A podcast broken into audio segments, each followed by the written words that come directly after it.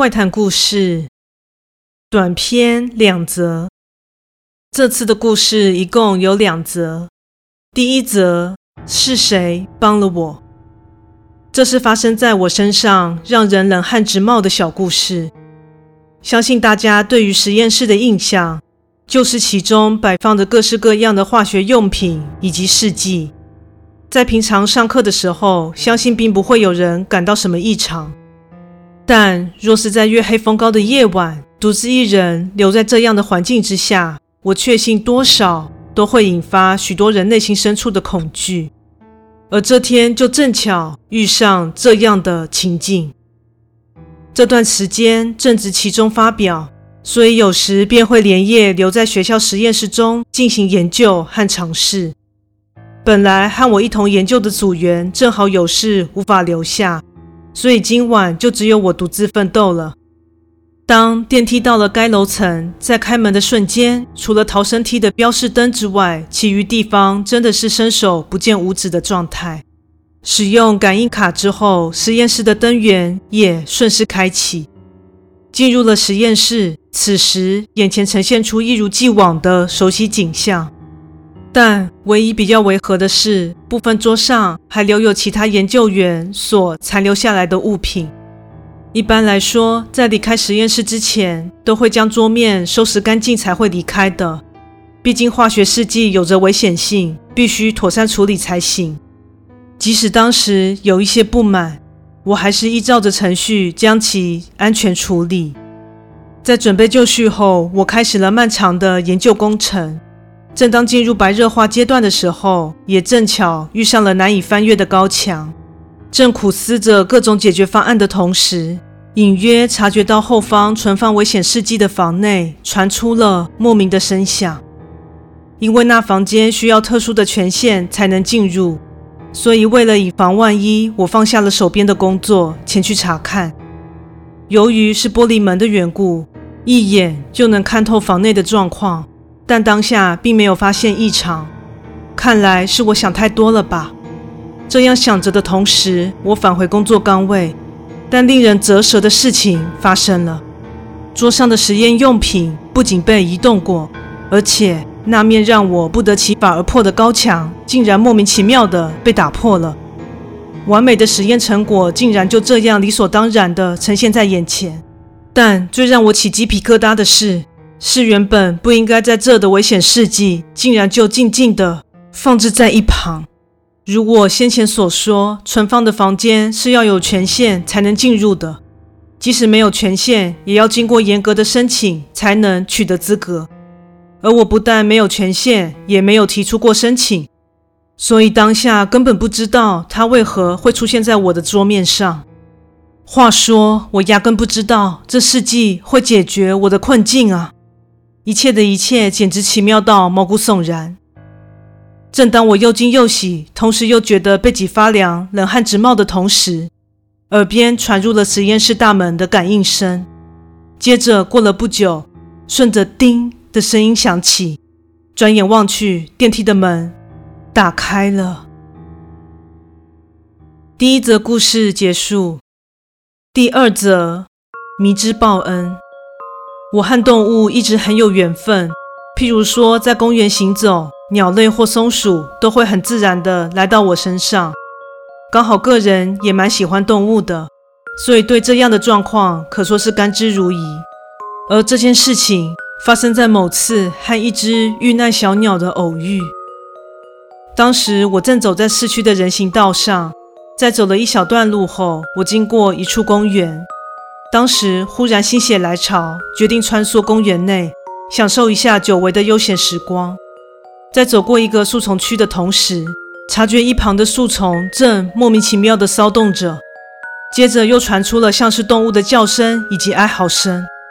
于是我就走进那处一探究竟，发现原来是一只猫正在捕食一只小鸟。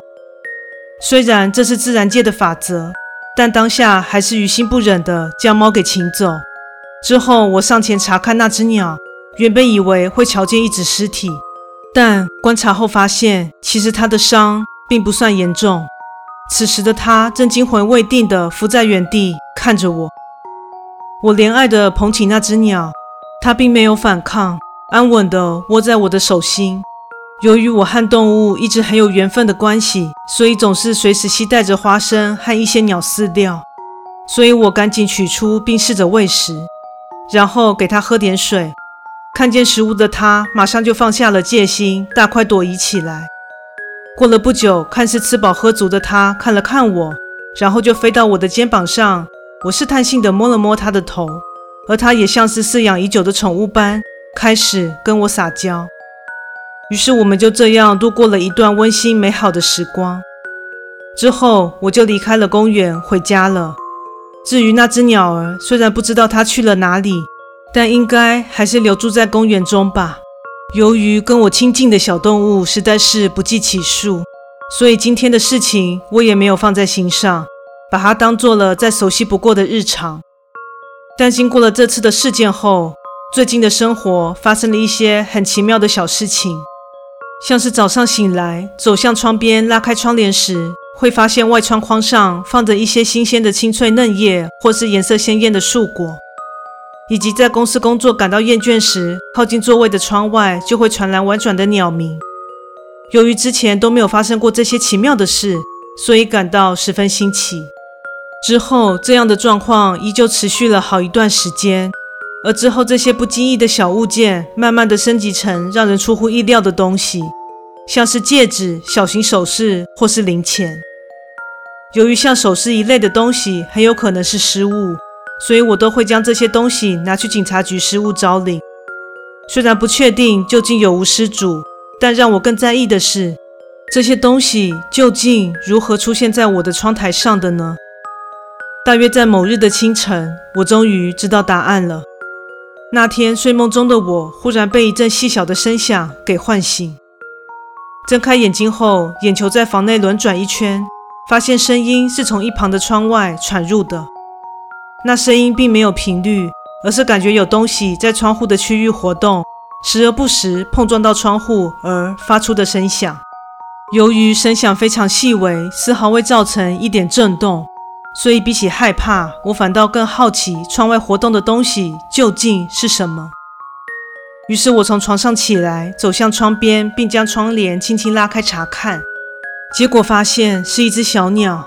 当下的我感到相当的惊喜，但真正让我感到惊奇的是，此时的它口中正叼着一条花色的布，然后像是在设法将这布固定在窗台上似的努力着。看着看着，我忽然觉得这只鸟好眼熟。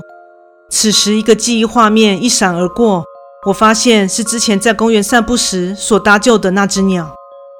正当我又惊又喜地看着他，而他也正睁着那又圆又乌黑的眼睛与我对视。接着，我打开了窗户，鸟儿边走边跳地进入屋内，嘴中的花布也顺着它的步伐进入了我的房内。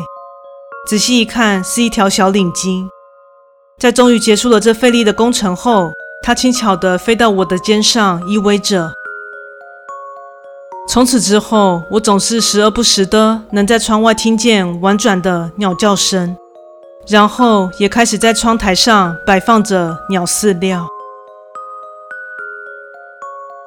故事说完喽，感谢你的收听，诚挚欢迎订阅我的频道。